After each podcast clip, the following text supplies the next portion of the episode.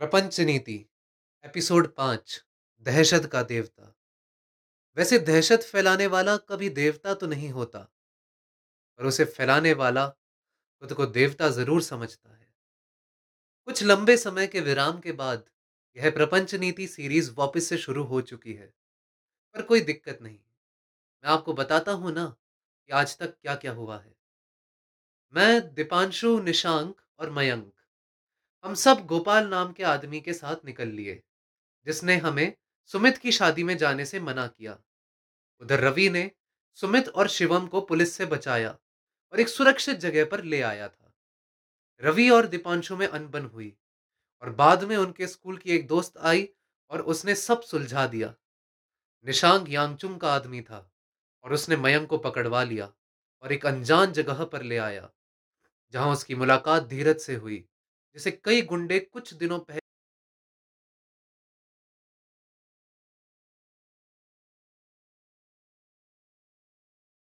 Team ने यह पता लगा ही लिया है कि हम निर्दोष हैं और दीपांशु का फ़ोन हैक किया गया था।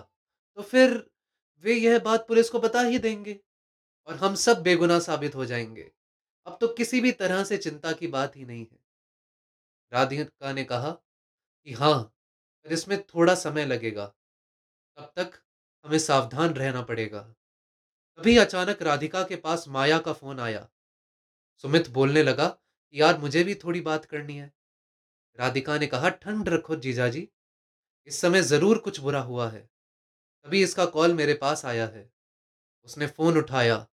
फिर माया ने कहा कि, तुम्हारी साइबर टीम का हर एक आदमी मारा जा चुका है। मैं एक एड्रेस बता रही हूँ। उस पर सबको लेकर जल्दी से आ जाना। वो लोग अब तुम्हें भी मार देंगे।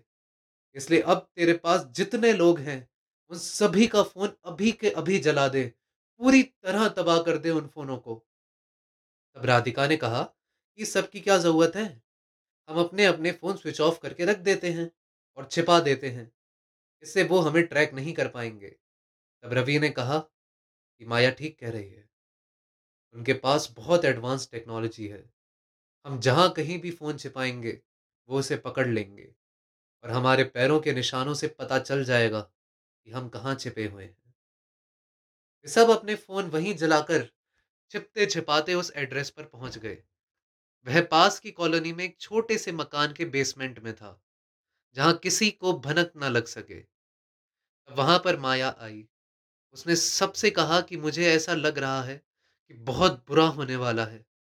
लगता है कि सब तबाह हो जाएगा। तब सुमित ने ढांढस बंधाया और कहा,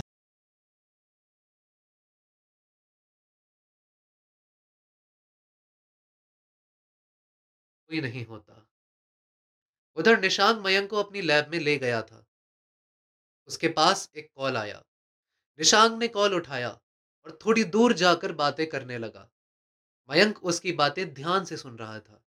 निशांक ने कहा कि काम पूरा हो जाएगा। उसने बात पूरी की। मयंक से कहा चलो काम पूरा करते हैं। फिर मयंक ने पूछा कि, ये काम आखिर है क्या? यांगचुंग आखिर चाहती क्या है? मुझे क्या करना है? निशांग ने कहा, एक दवाई बनानी है। एक दवाई जो उन सभी का इलाज कर देगी, जो हमारे रास्ते में आएँगे। हमें असम में एक एलगी मिली थी, जो खाने के बाद भरपूर ताकत देती है। पर उसमें एक ऐसा जहर है जो काफ़ी समय तक डोरमेंट रहता है, एक साल बाद अपना असर करना शुरू करता है और इंसान को मार डालता है। हमने उस एलगी के सैंपल को लिया और अपने लैब में उसे उगाने लगे। जिस जंगल से वह एलगी मिली थी, उसे पूरी तरह से जला दिया और जंगल के आसपास रह रहे लोगों को मार दिया, ताकि उस एलगी के बारे में किसी और को पता ना चल पाए। तुम एक काबिल डॉक्टर हो।